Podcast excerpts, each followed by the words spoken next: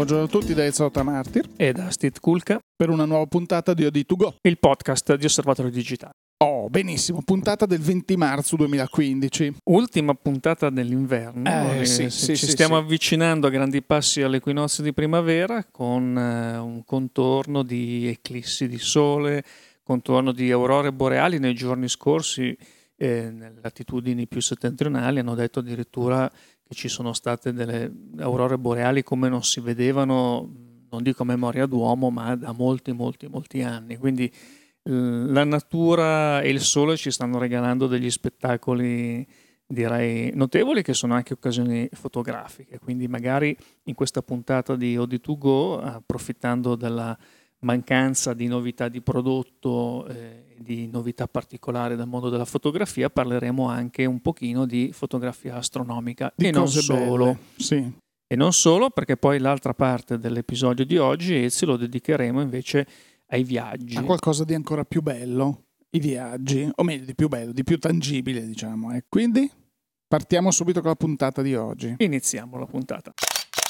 Allora direi che Steve, parliamo, affrontiamo subito il tema, quello spinoso, quello che ci riguarda perché oggi c'è questa eclisse, questa eclisse solare che insomma non è che venga tutti i giorni e quindi eh, è un'occasione per fotografarla, dato che in Italia, dato che in Italia quest'anno si riesce a vedere direi abbastanza bene. Sì, anche se eh, poi si vede molto meglio mh, nel nord Atlantico, qualcuno è partito per le isole Svalbard o Lofoten, dove... Eh, quelli che vede... non hanno niente da fare, quindi va bene, ma le persone normali come noi come i nostri ascoltatori che dicono vabbè, mi sono portato la macchina in tasca perché dall'ufficio poi vado, clic a fare le foto. Sempre che non ci sia la nuvola, che poi se lo fai dall'ufficio da casa, vabbè, dici aspetto un'altra quindicina d'anni o dieci anni in questo caso, poco più, e magari ripetiamo la prova. Ma pensa a quelli che si fanno il viaggio alle Lofoten, poi arrivano poi lì, un tempo schifo. Certo, certo. Purtroppo questo è... Sta la... bene, così imparano a stare a casa un'altra volta. Una, noto una lieve nota di invidia. No, e non dirci niente che questi partono, vanno in questo posto tra l'altro molto bello, però eh, insomma... Devo dirti una cosa, che eh, io ricordo eh, l'eclisse di sole, quella del 99, dell'agosto del 99, che fu un'eclisse totale a queste latitudini.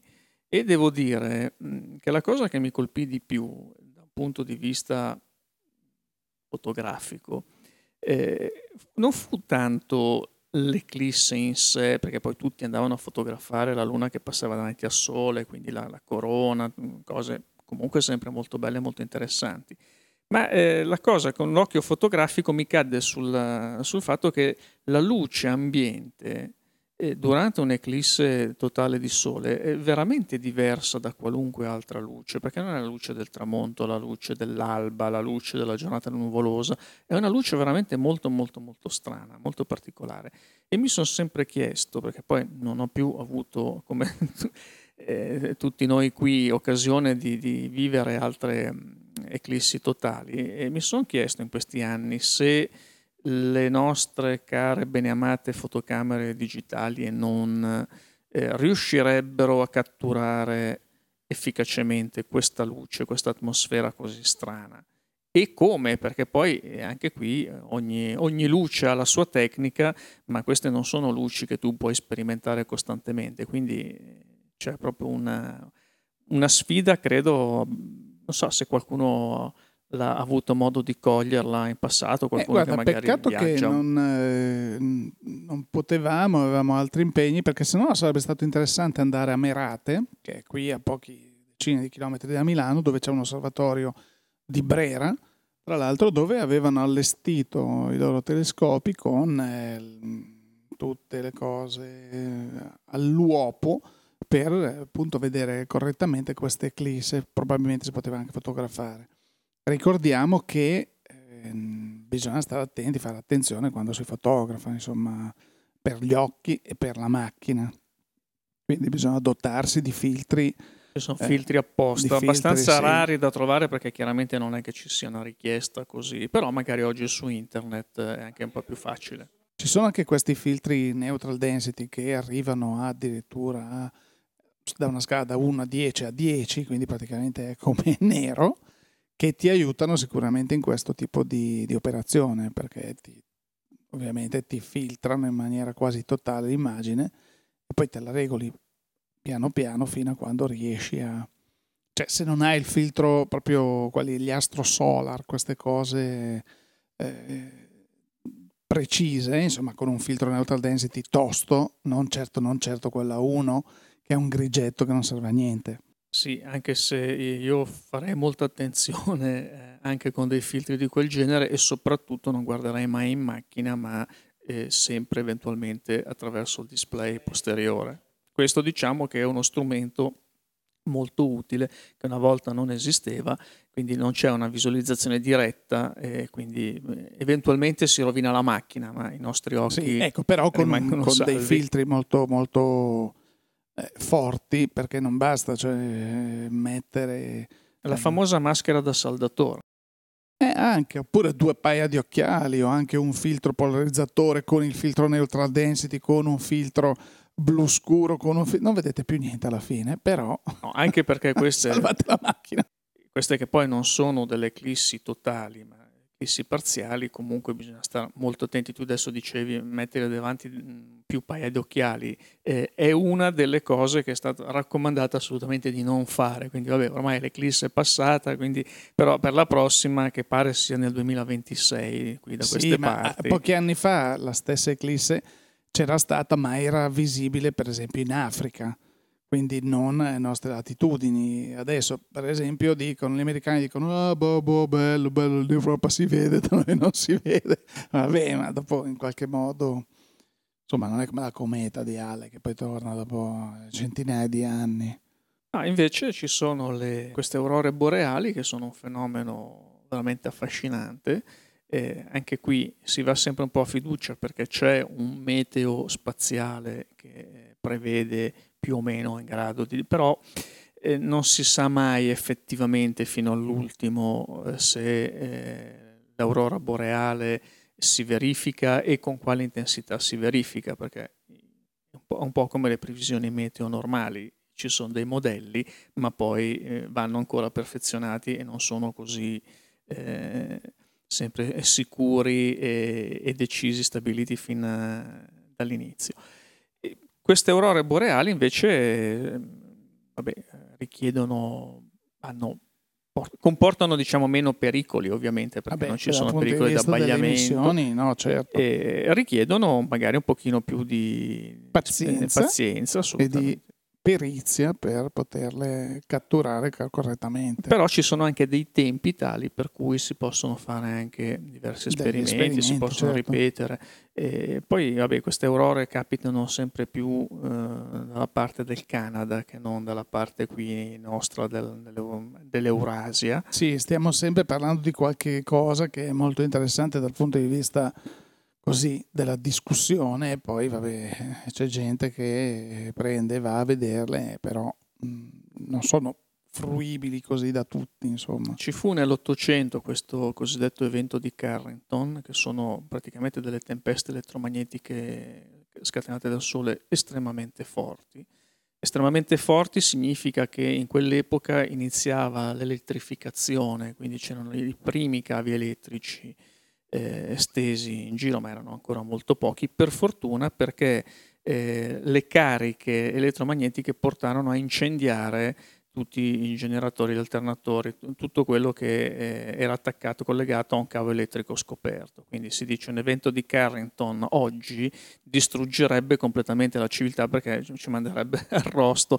Tant'è vero che ci sono queste sonde, questi satelliti che tengono sott'occhio il Sole, si fanno queste previsioni meteo e le compagnie elettriche sono pronte a staccare i generatori, e gli alternatori e tutti i loro apparati qualora, eh, qualora proprio per eh, de, de, dei blackout eh, oppure, programmati. Oppure possiamo fare una cosa, prendere il nostro caro amico Max De Martino, metterlo in un campo, lui che sente l'elettricità quando passa in prossimità dei cavi, e quindi farci dire da lui, senti come sta andando. Tu ti stai riferendo a quella prova che abbiamo fatto con lui, con il Profoto B2 sotto i cavi dell'alta tensione. Mi ha detto andiamo a fare le cose in ambiente, perché farle facili? Sì, no, sì, tra l'altro eravamo in un posto meraviglioso, non so, qualcuno ha visto anche qualche foto, con, questo, con questo tramonto, in, cielo incendiato, colori meravigliosi, parco di questa villa stupenda e poi questi tralicci di alta tensione che passano in mezzo al parco. Fantastico. Comunque tu pensa, eh, questo evento di Carrington del, del 1800 e qualche cosa eh, portò le aurore boreali addirittura a Roma. Quindi le videro fino a Roma, questa è una cosa per darti l'idea di, della, della, potenza di, di questi eventi. Quello che invece, sempre dal punto di vista astronomico e fotografico si può fare abbastanza quotidianamente, eh, meteo permettendo. normale permettendo, è la fotografia astronomica, fotografia dei pianeti, fotografia delle stelle, delle nebulose, corpi celesti, eh, con e senza telescopio, quindi secondo, o magari anche con degli obiettivi particolarmente lunghi che diventano dei piccoli telescopi, perché abbiamo visto eh, beh, c'è un bellissimo Sigma da 30 passamila euro che fa anche le funzioni di telescopio, eh, però i telescopi forse sono più piccoli sì, e costano no, meno. Sono più buon mercato. Credo, più buon sì. mercato. E poi addirittura questi, anche questi sistemi telescopi di ultima generazione che poi sono computerizzati, quindi permettono anche di tracciare, Magnifici, di sì, trovare gli oggetti. Trovare che anche hanno un database di oggetti, cioè corpi celesti che vengono già... Eh, sì, hai già tutte le coordinate, le coordinate quindi esatto. anche un, un, principiante assoluto in grado di trovare subito eh, sì, l'oggetto poi, che. Mh, mm, io ne ho visti alcuni dove basta impostare, eh, addirittura alcuni hanno anche il GPS integrato, quindi sono in grado di rilevare la propria posizione automaticamente, se no basta dare le coordinate che si trovano su internet dappertutto ormai coordinate del luogo in cui ci si trova, loro si tarano e dicono, ah ok, Venere è là, eh, la nebulosa C142X è là, e così si muovono automaticamente. Sì, e poi adesso si ci sono questi, posizionano automaticamente. Ci sono questi sistemi che permettono la ripresa da telescopio anche per esempio da smartphone. Abbiamo visto qualche cosa a Fotochina, ne avevamo anche parlato, ne aveva parlato anche Adriano Bernacchi in una delle ultime puntate di, della sua rubrica, delle sue pillole di smartphoneography su Fotoguida, che sono ancora tutte online, quindi chi fosse interessato le, le può sempre trovare. E questo permette eh, veramente in maniera molto molto semplice di esplorare un campo fotografico totalmente eh, nuovo per molti e che può dare tantissime soddisfazioni perché veramente è cioè, si apre un mondo Beh, affascinante, affascinante, anche perché teniamo, teniamo presente una cosa, eh, alcuni telescopi moderni, quelli attuali, sono così potenti che un tempo quelli che veramente facevano gli studi in questi osservatori così vedevano un decimo di quello che si può vedere oggi da anche un neofita appunto con le, si mette tac, porca miseria guarda che meraviglia ed è qualcosa che chi non l'ha mai fatto lo faccia eh, perché ti rapisce istantaneamente Beh, bisogna vedere un po' quello che hai nel cuore, perché se hai il cuore di pietra non ti intenerisce niente. Se invece sei una persona che è sensibile al bello e a questa, così, questo senso dell'immensità, Ecco, allora guardando nello spazio che dice ma è tutto nero, tutto vuoto, eh, insomma.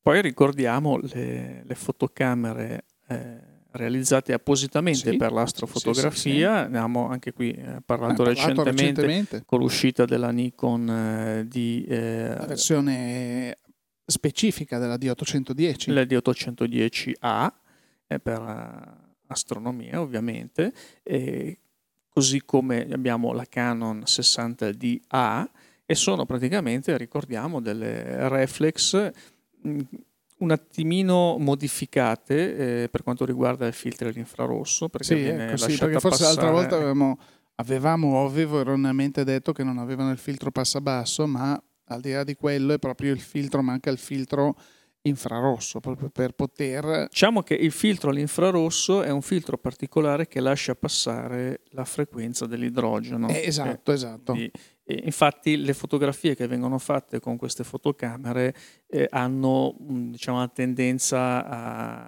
a, recuperare un po' più il rossastro della, della luce delle nebulose, certo, soprattutto certo. delle emissioni comunque. Sì, anche perché di solito si fanno con esposizioni che comunque sono decisamente lunghe, per cui... Infatti un, uno degli accessori, e credo che con la 60, con la, con la 60 DA, eh, confondo sempre qui Canon e Nikon, queste D, chi prima, chi sì, dopo. Sì. la 60DA viene dato in, in, kit, se non sbaglio, non so eh, con Nikon, ma mi aspetto che sia lo stesso anche da questa sponda eh, reflex. Ehm, in kit viene dato l'adattatore per l'alimentazione a rete perché con le lunghissime esposizioni eh, non è che poi uno va lì e cambia la batteria, quindi ok, uno ha il grip con la seconda batteria, eh, perfetto, però a volte anche questo può non essere sufficiente, soprattutto se si fanno magari eh, esposizioni all'aperto in, in condizioni non eh, ideali per mantenere e conservare la carica della batteria. Quindi comunque rimane molto più sicuro se ci si può collegare a una rete, magari con una prolunga o a un battery pack esterno, insomma poi le, le soluzioni eh, se ne trovano. Insomma, chi, chi, fa questo genere di fotografia senz'altro è attrezzato, ma occorre che la macchina fotografica permetta di collegarsi a una fonte di alimentazione esterna, così come vengono assolutamente sono indispensabili, eh, specialmente per le esposizioni molto brevi o per le macchine come serie 800 che ha un'alta densità di pixel sul sensore, non parliamo poi delle, delle future Canon a 50 megapixel, è essenziale assolutamente il telecomando per eh, non toccare la, la macchina in nessun modo. Certo, con esposizioni molto lunghe e quindi eh, con eh, diaframmi molto chiusi, eccetera, anche un piccolo, una piccola vibrazione non ha, non, però già su un tempo di 30 secondi, 40 secondi, insomma incide anche perché poi c'è la vibrazione iniziale, quella finale, così come poi ci sono gli accorgimenti per scattare con lo specchio già abbassato proprio per minimizzare le vibrazioni il più possibile, cioè tutta una serie di accorgimenti che quindi anche dal punto di vista tecnico anche fisico, diciamo, la fotografia astronomica introduce tutta una serie di trucchi, accorgimenti, consigli, sperimentazioni che la rendono proprio un capitolo fotografico a parte. E oggi devo dire che eh, rimane sempre più accessibile, sempre più facile, sempre che eh, non, uno abbia la fortuna di non trovarsi in una località eh, inquinata dal punto di vista luminoso, perché poi non vedi il cielo, a quel punto la fotografia astronomica già... Però, però, ne avevamo già parlato, perché anche a Milano, abbiamo, quando appunto dicevamo che era una cosa che dice ma fai la fotografia astronomica a Milano o l'osservazione, sì, perché comunque eh, con gli strumenti che ci sono oggi c'è la possibilità di portare a casa delle belle foto, come dico sempre io, nonostante il cielo di Milano, insomma. Bene, dopo aver parlato a questo punto di isole Lofoten, isole Svalbard, Canada, località... Terra del fuoco. di, di, tutto e di più. Islanda. Tutte località molto molto interessanti che meritano un viaggio e a proposito di viaggi io direi che possiamo passare alla prossima parte del nostro podcast Volentieri. di oggi. Allora Steve, come, eh, come avevamo promesso nella, nelle ultime puntate, abbiamo portato i nostri microfoni un personaggio molto importante per quanto riguarda i viaggi di eh, o di travel. Sì, abbiamo portato quella che è un po' la, la mamma, diciamo, dei nostri viaggi, l'avevamo preannunciato la volta scorsa, nello scorso episodio, ed è con noi ai nostri microfoni, finalmente di ritorno da innumerevoli viaggi, è difficilissimo eh, riuscire a, a, bloccarla davanti al microfono, Roberta Pattaro, che è Product Manager di Travelandia, che è il partner tecnico di Odi Travel per quanto riguarda la parte proprio eh, viaggi, e che finalmente si svela svela agli ascoltatori svela di Odi Travel. Il retroscena di Odi Travel. Ebbene sì, una voce femminile finalmente. Buonasera a tutti, buongiorno a tutti. Ciao Roberta, ben, ben bloccata ai nostri microfoni e partiamo subito con la domandona da un milione di dollari. Esattamente il lavoro del product manager di un tour operator qual è? È proprio andare in giro, viaggiare, fare vacanze tutto Allora, l'anno? Intanto No. voglio raccontarvi che differenza c'è fra un tour operator e un'agenzia di viaggi e questo poi vi aiuterà a capire il lavoro che faccio io nel tour operator. Allora, il tour operator è quell'entità che appunto organizza il viaggio vero e proprio, che poi vende all'agenzia di viaggio e l'agenzia di viaggio appunto lo propone a, a voi appunto clienti. Quindi la- l'agenzia di viaggio è il nostro intermediario e consulente dei viaggi che noi creiamo nel- come tour operator. Il product manager io cosa faccio? Allora, in primis eh, vado appunto a contrattare le migliori condizioni con i migliori vettori di linea che appunto vi devono portare a destinazione. Secondo approccio è con i vari fornitori di servizi in loco, quindi andrò a verificare eh, le, le varie strutture, gli hotel, farò una cernita degli hotel, anche pensando alle varie esigenze di cliente che possa avere, dal ragazzo giovane al, che magari vuole una cosa più semplice, che però deve garantire pulizia, decoro, come al mega VIP che vuole la camera particolare con la piscina privata, con, eh, direttamente sul mare, con il maggiordomo che è a suo servizio per portargli qualsiasi cosa ogni minuto che basta che schiocchi le dita è lì al suo servizio. Quindi io vado a contrattare le migliori condizioni con gli hotel, con i fornitori di servizi, quindi coloro che poi vi fanno il trasferimento dall'aeroporto all'hotel o vi portano in giro poi per vedere la città, le varie guide che appunto vi portano a conoscere le diverse località. Quindi questo è il vero lavoro del product manager, quindi il prodotto che viene appunto creato e montato insieme Quindi nel quando noi viaggio. siamo venuti abbiamo detto allora creiamo dei viaggi per i nostri fotografi e abbiamo scelto insieme delle destinazioni e poi adesso si svela che chi ha fatto tutto il lavoro è stata lei.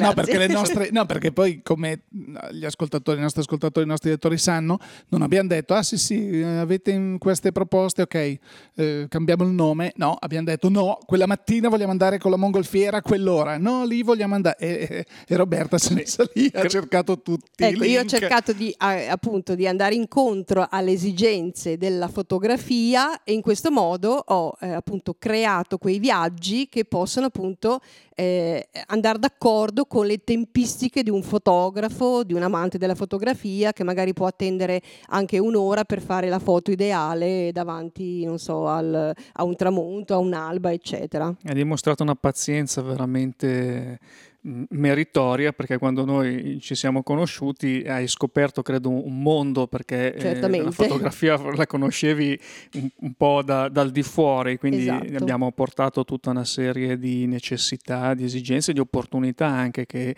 il fotografo appassionato ricerca in questi viaggi quindi noi abbiamo scoperto senz'altro il mondo perché eh, questi viaggi effettivamente ci portano un po' in tutto il globo ma anche tu hai scoperto un mondo che forse Esatto, uniamo due po'- mondi e creiamo qualcosa di nuovo che può essere appunto meritevole. Allora direi che per questa pillola eh, direi va bene così e allora un risentirci con Roberta che ci spiegherà poi una serie di cose, abbiamo una serie di domande, per le quindi così la settimane. obblighiamo a tornare ospite del nostro podcast più e più volte. Più che volentieri. Grazie Roberta e eh, buon lavoro a tutti. Grazie Ciao, mille. Roberta, a Grazie presto. mille, alla prossima. Ciao. Beh, io ogni volta che poi vedo o sento Roberta mi viene veramente voglia di fare la valigia e partire da andare da qualche parte con qualche macchina Sì, fotografica. sembra, sembra sempre di dire sì, che l'erba del vicino è sempre più verde, no? che dici che bel lavoro che fanno, però loro, eh, probabilmente loro lo pensano di qualcun altro, qualcun altro penserà di qualcun altro ancora, però effettivamente quando si parla di viaggi, eh, insomma, poi viaggi fatti in questo modo, in queste, in queste destinazioni, così, insomma, sì, vabbè. Sì, devo dire che poi, insomma, eh, io che sono sempre stato un cliente, eh, ho vis- ho sempre vissuto i viaggi come cliente, eh, la possibilità finalmente di poter in- contribuire a impostare dei viaggi come eh, li avrei sempre voluti certo, fare io, certo. eh, è una soddisfazione Mm, mm, notevole. Insomma. Comunque facciamo una cosa, ricordiamo così ancora una volta quelli che sono, quelle che sono le prossime, le, le partenze imminenti che abbiamo, così per i nostri ascoltatori che abbiamo eh, le pagode birmane, quindi Myanmar, quindi Birmania il 26 marzo con rientro il 3 aprile, poi per Pasqua, dove mh, mm, mi sembra siano rimasti veramente due o tre posti, comunque Portogallo, 4 aprile, rientro l'8 aprile.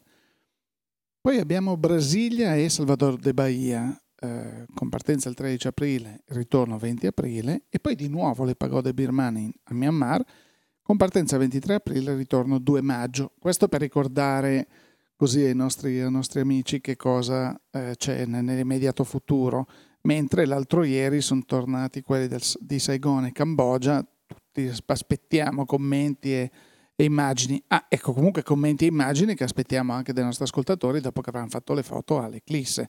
Mandateli che così, mandateli che così vediamo chi, chi è stato il più bravo.